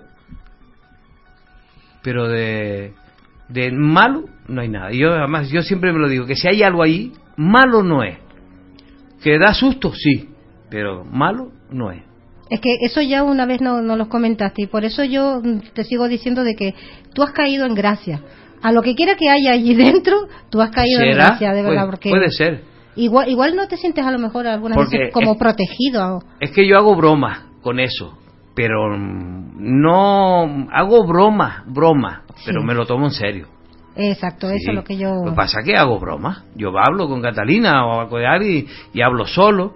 Antes ni lo hacía, ni se me ocurría, porque estaba asustado, pero ya no, ya hablo y yo mismo me respondo, hablo con ella, pero en plan broma, no seria. Y si no me lo tomo así... ¿Cuánto tiempo llevas en el museo? Muchos años ya, ¿verdad? Más de una década. Y cuando tú te viste aquella vez que entramos Clave 7 por ahí para adentro, aquella tarde, ¿te acuerdas de esa tarde que tú estabas? Sí. ¿Qué pensaste de nosotros? Ahí vienen estos locos. Ahora... No, porque antes que ustedes ya había venido otra gente a grabar. Ya habían venido otra gente y no. Pero no te dimos el coñazo, hablando con... No, ni ahí. No te dimos el coñazo. Han estado con otros empleados y los empleados me han contado cuando ha coincidido que ha estado otra gente grabando y buscando también otras cosas y no, a nosotros nos gusta. Sí, estamos más acompañados y ojalá, y si encuentran algo, pues mejor, algo que se pueda explicar, que tenga explicación sobre la mesa, pero como ahí de momento todo se ha quedado en suposiciones. Domingo, ¿y a ti te han contado, ya que estás en ese ámbito de digamos de lo que es patrimonio y museo, a ti te han contado vigilantes, compañeros tuyos, de algún otro lugar, a lo mejor de museos de Santa Cruz o de la zona o casas, que puedan haber tenido ciertas experiencias? En el Múltiples 2, en Santa Cruz, en el edificio Múltiples 2, que está en la calle La Marina. Yo estuve ahí, yo trabajé ahí, empecé allí. Bueno, me trasladaron allí de otro. Y sí, de los chicos que habían allí, tenían mucho miedo bajar a los archivos. Los archivos están como dos plantas por debajo de la primera planta. Está como dos, están los garajes y hay como dos plantas hacia abajo. Y esos archivos sí son pasillos estrechos. Y ahí sí había gente que no quería bajar. Eso sí, yo llegué a bajar, pero claro, no. También me lo tomé como había que bajar porque tenía que bajar porque había que ir a fichar. Uh-huh. Pero había gente que no quería bajar, eso sí. Sí me habían contado que ahí no querían bajar. No sé el por qué. Como que les gusta la parte de los archivos, porque siempre. Pues no sé, pero abajo también, no sé por qué la gente, pero que no tenían miedo. Como me lo contaba a mí, aquella gente que tenía miedo. Uh-huh. El por qué miedo, el miedo que tenían, no sé por qué. Solo te decía, yo no, tengo miedo. Pero, no sé, ¿tienes miedo? No, yo no sé, ¿a qué miedo? De encontrarse algo, no sé. Miedo. La palabra de Dios era, yo no bajo que tengo miedo. Y ahí me quedo. No, es curioso, la verdad que en las zonas donde están los archivos, las cosas antiguas y todo eso es donde más suceden estas cosas, ¿no? Pero es que yo donde trabajé, no era zona de archivos ni nada, era en la montaña de Anaga, y allí se veía muchísimas cosas también, y no era zona era montaña. ¿Te llegaste a ver a la cantadora? No vi a la cantadora, me cantaron a mí. Ahora me acuerdo de una anécdota de una recepcionista también, una persona normal, una persona que trabaja allí de recepcionista. Ella entró un día, fue al lavabo y normalmente ellas, como el lavabo más cerca le queda en la planta superior, al final está pegado a la cocina. Y esta chica fue al baño, subió, cogió el pasillo habitual que no es para los visitantes, se llega antes, pues pasó por el pasillo y saludó a una chica que estaba sentada. Hay veces que los extranjeros, hay veces que se sientan a leer en la ventana y se ponen a leer, ¿no? Bueno, ella pasó, saludó, fue hacia el baño, salió del baño, regresó, ya no estaba la chica allí. Bajó y le dijo a la compañera, la que entró hace mucho que entró, la chica que está arriba. Dice, no, aquí no ha entrado nadie. Yo, ¿cómo que no? Si yo saludé ahora mismo a una chica que está sentada allí en la ventana. Volvieron arriba buscando, y la que estaba en la puerta principal le dijo, no, aquí no ha entrado nadie, no ha vendido ninguna entrada. Y ella le volvía a decir, que yo subí al baño y ahora acabo de saludar a la chica que estaba aquí sentada en la ventana. Qué curioso, ¿eh? Y ahí quedó eso. Y la chica, mentir no estaba mintiendo. Es que se nota cuando... Yo me imagino que tú, que ya tienes experiencia en eso, se nota cuando la persona... Ah, sí, yo sí. No, yo a mí, mira, a mí si me, tú mírame a los ojos, que yo sí te miro a los ojos. Si me quieres contar una mentira, mírame a los ojos. Se nota. Y yo te digo si me estás mintiendo. Procuraré no mentirte. De todas formas, hay dos sitios importantes allí en el museo, que es la zona de la cocina antigua. Sí, esa es la más. Y la más, ¿no? Y hay otras que, bueno, nosotros hemos captado la zona donde está, por encima de donde estaba el granero o algo así, en esa zona, y en el fondo del pasillo, donde tú te pones. Al fondo del pasillo hay un cuarto allí donde, bueno, no sé si una cocina o algo así, no sé, donde se reúne, hay una mesa en el centro, creo que hay una nevera también. En la sala pero esta es otra casa. Otra casa, exactamente. Sí, esa es una casa negra. Hay un patio allí, sí. Sube una escalerita. Y hay un cuarto allí antes. Sí, eso es una casa anexa. Esa casa ya no tiene que ver nada con Lercaro, con la de Lercaro. Ya, pero ahí también captamos nosotros algo. Claro, la casa es toda, está unida. Ahora está unida. Pero es lo que estábamos comentando antes, que en las cocinas antiguas, que era el lugar donde se reunían las familias. Ahora que, perdona que me olvide, lo de la cocina, sobre todo, yo no sé, ahora esto me vino ahora a la cabeza. Porque todo normalmente, todas las fuerzas, todo lo que hay, todo el mundo va a la cocina. Pero es que en esa cocina, en la planta baja, no la planta baja, bueno, sí, la planta baja de la cocina eran las estancias de los esclavos. Y hay una puerta que da a la ventana de la cocina, que se llama el patio de los esclavos. Es decir, ahí es donde estaban los esclavos, donde comían los esclavos, donde tenían hacinados los esclavos. Y eso está, la cocina está encima mismo de las estancias esas donde estaban los esclavos. Ahí podrían haber torturado a los esclavos o tratarlos mal. Ahí ni se sabe lo que pasó. Porque hay un vierteagua en la cocina, que a mí eso me llamó la atención cuando yo empecé a trabajar allí. Me llamó la atención que un vierteagua, una canaleta de agua cuando llueve, que esté dentro de la cocina y esté a 50 centímetros del suelo. Bueno, siempre me llamaba la atención. Y salía y daba al patio de los esclavos. Y decía, bueno, el vierteagua, eso me preguntaba. Hasta que una vez vi un historiador, un señor que conoce de historia, era historiador de la laguna, y me dio, por curiosidad, le pregunto, digo, venga para acá, jefe, usted, mire, ¿esto qué es? Si eso qué es, si esto es, ese no es el patio de los esclavos. Digo, sí, pues por aquí está la cocina, pues por aquí se tiraba la comida, y eso es para que la comida caía abajo al patio de los esclavos. El que cogía comía, y el que no cogía podía, pues no comía. Y eso está todavía en la cocina. Lo que pasa es que ya está sellado para que no entre insectos ni entre, pero el vierteagua todavía existe hasta ahí. Pues ahí es donde hemos captado nosotros esferas y actividad, ¿no? De hecho, en esa área existe un cuadro, ¿vale? Que por alguna, no sé si será precisamente por la expresión del personaje que aparece en la foto en sí. Pero a mí me da muy mal yuyo. A mucha gente. Ese creo que es Justianini. Yo no estoy muy en la familia. No hay un árbol geológico que no me he puesto. Yo voy a trabajar porque yo tengo otras cosas. Yo solo voy a hacer mi trabajo. Sí. Y no he procurado indagar porque no es porque no me guste, Será porque no tengo tiempo. Pero sí, hay mucha gente que ese cuadro les llama mucho la atención.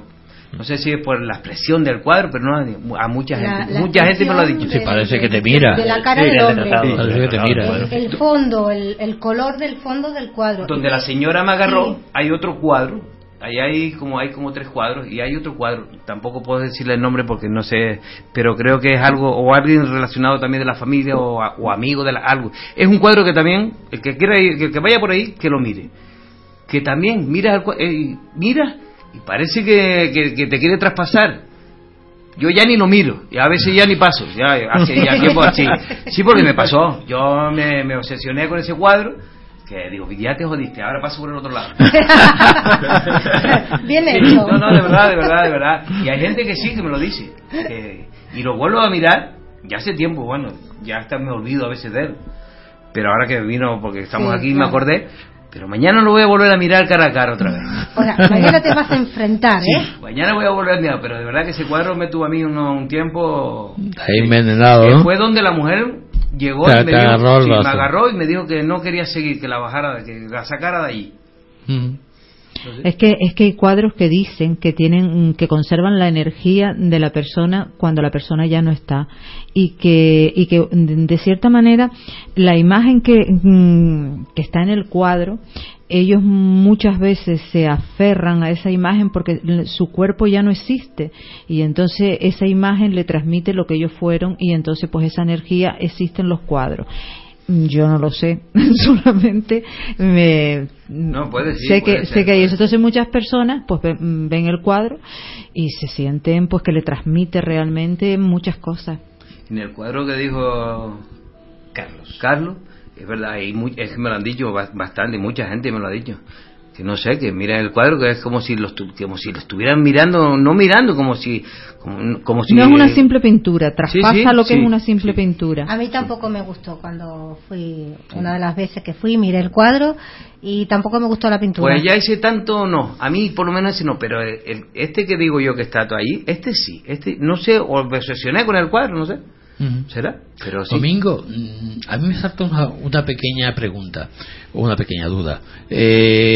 Tú has vivido eso y sabes la historia de aquello.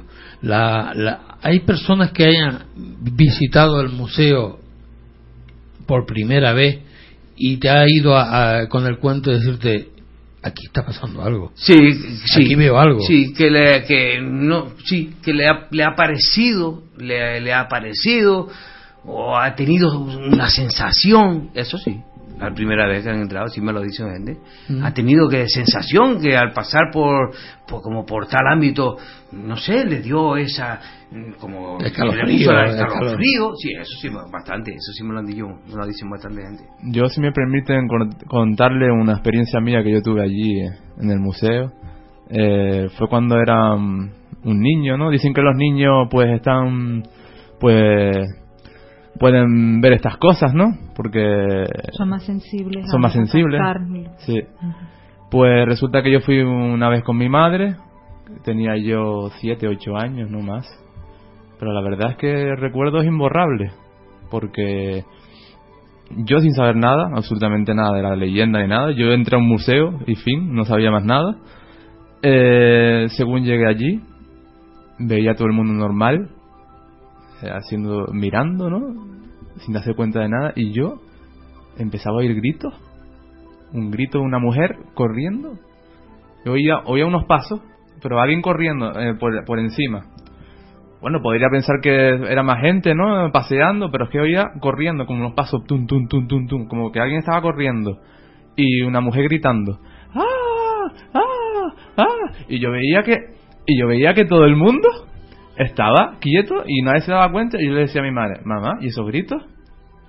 Y mi madre, sé que gritos. Y yo estaba convencido de que oía esos gritos. Yo no sé si eran imaginaciones porque era un niño, pero vamos, yo no sabía nada de esa leyenda, no sé lo que pudo haber sido, pero yo los recuerdo perfectamente cómo eran esos gritos.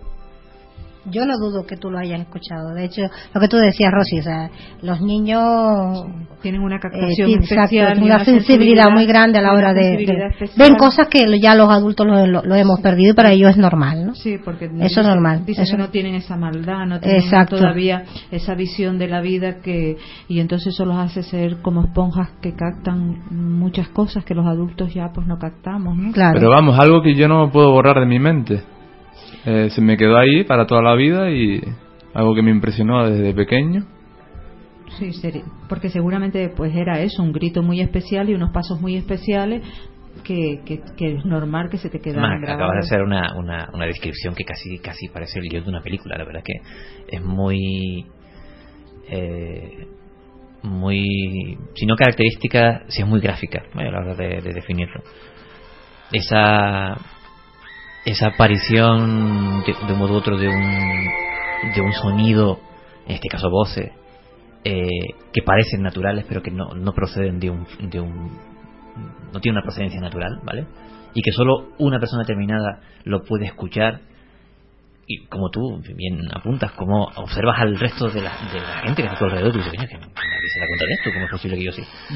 Eso es una característica. Pero ¿por qué solamente los museos? ¿Por qué en los museos pasan tantas cosas? Aquí tiene. Bueno, no, los museos no, hay más. No, pero es que nuestra compañera Rosy tiene desembucha. Es un museo que nos la va a contar y es muy curiosa. Muy interesante, antes que... A lo mejor Domingo tú la conoces también. No es aquí. Yo he viajado mucho y a mí me gustan mucho los sitios con características antiguas, me gusta mucho la piedra, me gustan los lugares con historia, me gustan los museos y yo soy una persona bastante curiosa, entonces cada vez que yo visito algún sitio así, pues trato de absorber todo lo máximo que puedo. Yo hice una visita una vez con un compañero al Escorial. Yo no había estado nunca y yo estaba con estos compañeros y de repente yo me vi sola. Los dos compañeros ya no estaban conmigo y yo empecé a caminar. Yo dije, ya me distraje de lo que es el grupo y empecé a caminar por el Escorial. Bajé hasta sitios que no, digamos que están prohibidos hacia al público, ¿no? Pero todo el camino no viste a nadie. No. El grupo se fue, o sea, es curioso porque siempre que te va a pasar algo, de repente como que la gente desaparece. Sí, en este caso fue así, ¿eh? Y bueno, pues ya descendí a la parte donde están las tumbas de los reyes y etcétera, etcétera. Yo miraba todo con curiosidad. Yo notaba que cuando yo caminaba se oían especies decían como cositas así, como que me llamaban un poco así, ¿no? Yo miraba y yo decía, pues el grupo tiene que estar cerca, ¿quién me está llamando, no? Total que pasó mucho tiempo y ya yo notaba que se iba a oscurecer, que ya se había, miro el reloj y veo que va a cerrar el museo y yo me pongo un poco nerviosa y digo, bueno, Dios mío, ¿y ahora cómo encuentro yo la salida? De base, si yo me quedo aquí por la noche me puedo morir de pánico, de susto y de todo, ¿no? Yo decía, yo necesito encontrar la salida y ya perdida y un poco desesperada en la parte de los panteones estos que había un patio central, me veo un perro. Entonces ese perro que me está mirando desde lo que es el patio interior, yo dije, ¡ay! Un perro, ¿y cómo este perro pudo entrar aquí? Digo, pero bueno, esta es mi salvación. Digo, voy a ver dónde me lleva el perro, que seguramente el perro me lleva a la salida. El perro empieza a caminar, yo empiezo detrás del perro y efectivamente antes de llegar a lo que es la zona de entrada, el perro se marcha. Yo pienso que el perro se fue y sin más, ¿no? Cuando llego a la zona de entrada, a la recepción, pues estaban molestos conmigo porque claro, yo no me encontraba y aquello iba a cerrar, ¿no? Yo salí de lo que es el Escorial diciendo, yo no vuelvo más a entrar ahí, porque era unas sensaciones horrorosas, como que la energía y todo aquello allí dentro yo percibí muchas sensaciones pero bueno, yo salí contenta de por lo menos el animalito, el perro por fin me condujo a la salida, ¿no? Pasó el tiempo. Y bueno, yo no le di mayor importancia porque yo a estas cosas pues la verdad no le suelo dar importancia.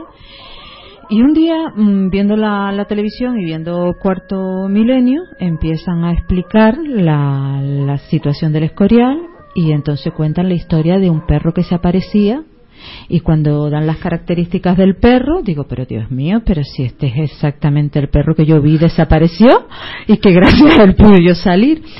Yo no sé si es casuística, ¿no?, que se dice en estos casos, y es una casualidad. Lo que sí te puedo decir es que las sensaciones que yo tuve dentro del Escorial, en esas zonas perdidas donde no son frecuentadas habitualmente por el visitante, fueron bastante intensas, tanto así que yo sinceramente no me apetece volver al Escorial, siendo una obra magnífica y reconociendo que es algo impactante. Y yo no sé si el perro era verdad o no era verdad, pero yo le tengo que dar gracias al perro, porque gracias a eso pude yo salir de allí.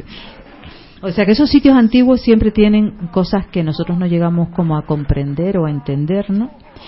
Y bueno, pues ahí queda la duda de no saber si fue verdad o no fue verdad. Pero sí fueron unas sensaciones muy extrañas. Domingo, con esto no te queremos decir que vayas asustado mañana a trabajar. No. Y si ves una sombra, que no se te muevas de allí debajo de la mesa. No, lo que estaba, al oírla aquí a la compañera, estaba pensando de que no hay que reírse de lo que cuentan otras personas. No, claro que no. Porque hay gente que son más sensibles que otras, sí. y oyen otras cosas que nosotros, amor, que otra gente no las ve, y cuidadito, porque el que se ríe de eso se puede asustar alguna vez. Como dicen en Galicia, a ver las águilas. Pues yo sí. No creo, pero a ver las águilas. Pues sí. Y es muy cierto que por muy extrañas que sean las historias, y a veces absurdas o la mayor parte de ellas parecen absurdas, ¿vale? Al investigador siempre le surge la duda. Vaya, yo llevo en este mundillo bastante poco tiempo, pero siempre te surge la duda, y lo primero que haces es analizar un poco la persona que tienes delante, que te está contando esa historia, y tú dices, coño, y es una persona aparentemente normal, pero que te cuenta una cosa que tú dices, esto no puede ser normal. Entonces, esto es lo típico dentro del mundo del misterio, ¿vale? Hay mucho alucinado, eso también es cierto, ¿vale? Pero con el tiempo uno ya aprende a discriminar, ¿vale? Ya aprende lo que usted decía de mirar a los ojos, ¿vale? Uno aprende a discriminar a quién y quién no, ¿vale? Pero cuando te encuentras justamente con ese caso, es una persona normal, perfectamente cuerda, que yo creo que probablemente su preocupación de cualquier día no es otra cosa que llegar a fin de mes. Bueno, no tiene nada que ver con este mundillo o con nada de fantasma ni nada por el estilo, pero sin embargo te cuento una experiencia que he vivido que tú dices, es que yo pienso que el que cuenta una cosa que es mentira ya no está engañando ni me engaña a mí, no está engañando al otro, se está engañando a sí mismo. Para mí la mentira es así. Yo creo que casi siempre se nota cuando una persona dice es mentira o no, casi siempre se nota. Sí. De todas maneras, yo creo que la gente tiende más bien a ocultar esto, porque vamos a ver, esto que yo, para mí es una tontería, ¿no? Esta experiencia que yo viví, pues te planteas si la cuento, ¿qué van a pensar? Pues van a pensar, dentro de la normalidad que tú tienes y de lo seria que puede ser para tu trabajo, para tu vida y para tu cotidianidad, lo que piensas es, si yo cuento esto van a decir que estoy loca, pues no lo cuento, ¿entiendes? Sí. Y seguramente ignoramos muchas historias por ese motivo. Hay mucha gente que se las calla por eso. Por ese motivo a lo mejor historias muy interesantes y cosas que podrían aclarar muchas situaciones y que no se cuentan por miedo a ese que dirán del ridículo, ¿no? Porque eso hace que la seriedad que tú puedas tener en tu ámbito laboral pueda ser cuestionada, o en tu ámbito más cercano. Exacto, la preocupación de la gente muchas veces es claro. Igual me van a echar del trabajo si cuento algo. Sí, me van a dar por loca. Claro, claro. Y ahí la mano izquierda que tiene que usar el investigador, ¿vale? Y el respeto profundo que tiene que profesar por el testimonio de la persona y de la vivencia, vaya, porque mucha gente te lo cuenta con la intención, de un modo u otro, de sacárselo de encima, vaya. Es casi, en alguna ocasión, es casi más una necesidad psicológica, vaya. Mira, en Canarias y en cualquier sitio, casi todos conocemos historias. Porque antes y en todas las casas siempre, pues nuestros abuelos, nuestros tíos, nuestras personas mayores nos decían, porque pasó esto, porque en aquella historia, y todos conocemos historias que nos han contado. Lo que pasa que claro, siempre volvemos a lo mismo, el temor a contarlas, una porque nos parecen mentiras, otra porque decimos, bueno, pero es que vamos a contar esto, y otra porque ya la vida pasa de una manera que ahora estamos en tecnologías y en una dinámica laboral y profesional y de vida muy diferente a la de sentarnos en un banco o en una escalera a contar historias de miedo, que es lo que se hacía antes. Historias de miedo que casi siempre a lo mejor tenían un fondo de verdad, pero hoy en día pues eso no es viable. Hoy cada uno ve la televisión en una habitación diferente y prácticamente el diálogo no existe, porque todos están o con el po o con el pue y dándole de comer y etcétera, etcétera. Entonces las situaciones han cambiado, pero todos conocen historias, si no propias de su familia que se las ha contado, ¿verdad, Nandi? Sí, todos tenemos historias de nuestros abuelos y de nuestro vecino que vio, que no vio. Círculo familiar y en Canarias mucho, en Canarias mucho. Y quizás sí, porque antiguamente se reunían todos en la cocina, toda la familia, y empezaban a contar historias. Por eso las cocinas tienen tanto. Eso, ¿no? Por eso las cocinas de las casas antiguas, volvemos otra vez a lo mismo, por eso siempre que ponen los sensores en las cocinas hay quizás esa energía especial, porque será el sitio de reunión para contar las historias de miedo. Era el sitio más, en aquella época, claro, era, aparte que era donde estaba la comidita, era el sitio más calentito. Claro. Donde se tomaba el cafecito en el cine. Y hay que recordar, en el caso de Domingo, que cuenta sus experiencias, el actual Museo de Historia y Antropología de Canarias era una casa familiar, un palacete familiar más que una casa, sí. Vaya. Y luego también a lo largo de la historia tuvo un montón de usos. Sí, fue un cuartel, fue un colegio, fue una carpintería. Hasta ahí que yo tenga entendido, sí, gente que me lo diga. Además, han venido visitas de gente que ha estudiado ahí, porque me lo han dicho a mí, señoras mayores de 50 para arriba, 60, ¿sí? Y me ha dicho, yo estudié aquí, ¿usted puede creer que yo venía aquí al colegio? Pues imagínense la cantidad de anécdotas, sí, o de pequeñas, gente me lo ha dicho, que ha ido ahí.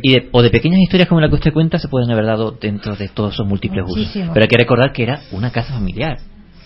Donde tomabas el cafecito, había la tertulia normal, claro, donde se contaban muchas historias y donde eso probablemente se quedó impregnado ahí, hubo muchas tribulaciones emocionales, como en toda, claro, familia. Pero esa casa fue mucho más. Si juzgamos en la historia de esa casa, por lo que yo he oído, me han contado, esa casa fue démonos cuenta que eran esclavos los que habían ahí, no eran sirvientas, eran esclavos los que trabajaban ahí, y la servidumbre de aquella casa eran esclavos. Con una religión, con unos ritos diferentes que traídos de sus ancestros, vamos. Entonces, el pensamiento y el sufrimiento y las prácticas religiosas de los esclavos no tenían nada que ver con la de los señores de la época. Entonces, eso también impregna la casa de energías diferentes. Digamos que con toda la historia que tiene este edificio, pues lo raro sería que no pasase nada, porque como ustedes habéis dicho, ha sido un montón de cosas. Es que pasan cosas, hay gente de La Orotava que en simples casas, que no son casas, que no tienen leyenda, y pasan cosas. No sé. El fenómeno paranormal, yo creo que deberíamos de cambiarle el nombre, ¿no? Ya sabéis, eso de paranormal, o sea, vamos a llamarlo más normal que otra cosa, sí. Porque quién no tiene alguna historia que contar al respecto, ¿no? Claro. De todas formas, vamos a estar en contacto con Domingo, porque Domingo nos va a seguir contando muchísimas cosas sobre ello, y va a seguir viviendo muchas más cosas, porque va a seguir trabajando. Espero jubilarme aquí en este trabajo. Claro que sí. Vamos a estar en contacto. Muchísimas gracias, Domingo, por haber aceptado mi invitación a venir hoy aquí y contarnos tu testimonio, tu experiencia, y la verdad que te lo agradecemos. A ustedes. Ahora quiero antes de despedirme hacer una pequeña reflexión, con vuestro permiso. Hoy quiero vivir sin hora y sin tiempo, disfrutar de la vida y sus mejores momentos, vivir en libertad, como vive el viento, y hacer solo aquello que el corazón me grita desde adentro, para evitar el dolor y los desorables lamentos. Oh, tiempo, que te me escapas, que pronto te me vas. Esas son algunas de las exclamaciones de poetas y pensadores acerca del tesoro más incalculable que tiene el ser humano, el tiempo. Mucho se ha hablado del tiempo, y a veces hasta tiempo perdemos disertando sobre ello, sin aprovechar en la práctica cada segundo de este excelso río que transita sin parar y que tras su paso arrastra todos los vestigios de una primavera, de unas ilusiones que no volverán. El tiempo de cada quien está ahí, solo debemos saber encontrarlo, administrarlo con propiedad. Ser verdaderos sabios al utilizarlo, darle prioridad a las cosas que realmente lo merecen, establecer una escala en la importancia de nuestras actividades e ir detrás de ellas hasta alcanzarla. ¿Por qué? Quizás tiene garantía de que podrá hacer algo mañana. ¿Quién sabe lo que mañana ocurrirá? Nadie tiene ese mágico poder, por eso todo lo que podamos hacer hoy no lo debemos dejar para el día siguiente. Cada persona debe establecer su propio tiempo. Tiempo para amar, tiempo para trabajar, para recrearse, para crecer, tiempo para hacer. Las horas que se han ido nunca se recuperan. Ya se han cumplido su tiempo. Y por más que nos esforcemos, ellas ya no están. Pues cada tiempo tiene su tiempo. Y si no lo aprovechamos, indiscutiblemente lo perdemos. Bueno, con esto quería hacer una pequeña reflexión a un amigo que hace unos días se nos fue, que fue a Pedro Sosa Calcine, un gran amigo que desde hace unos 10, 15 años o más, no sé cuánto tiempo, estuvo con nosotros, empezó en la radio, el pobre no quería, cuando yo le incitaba a que participara, no quería participar, hasta que por fin encontró una emisora y él llevó su propio equipo, su propio programa. Y la verdad que se nos, con una gran pena, con una gran ilusión, con una gran alegría, llevaba su programa con una delicadeza, tenía un corazón enorme, un corazón de oro, y se nos fue de un infarto el otro día, y la verdad que nos quedó una pena terrible, y quería decirle estas palabras. El recuerdo para él y para nosotros, porque el tiempo lo perdemos si no lo aprovechamos, y eso me gustaría que todos tomáramos conciencia de ello, de que el tiempo es oro, es un tesoro que si se va no lo recuperamos, y Pedro llegó su ciclo, él no lo esperaba.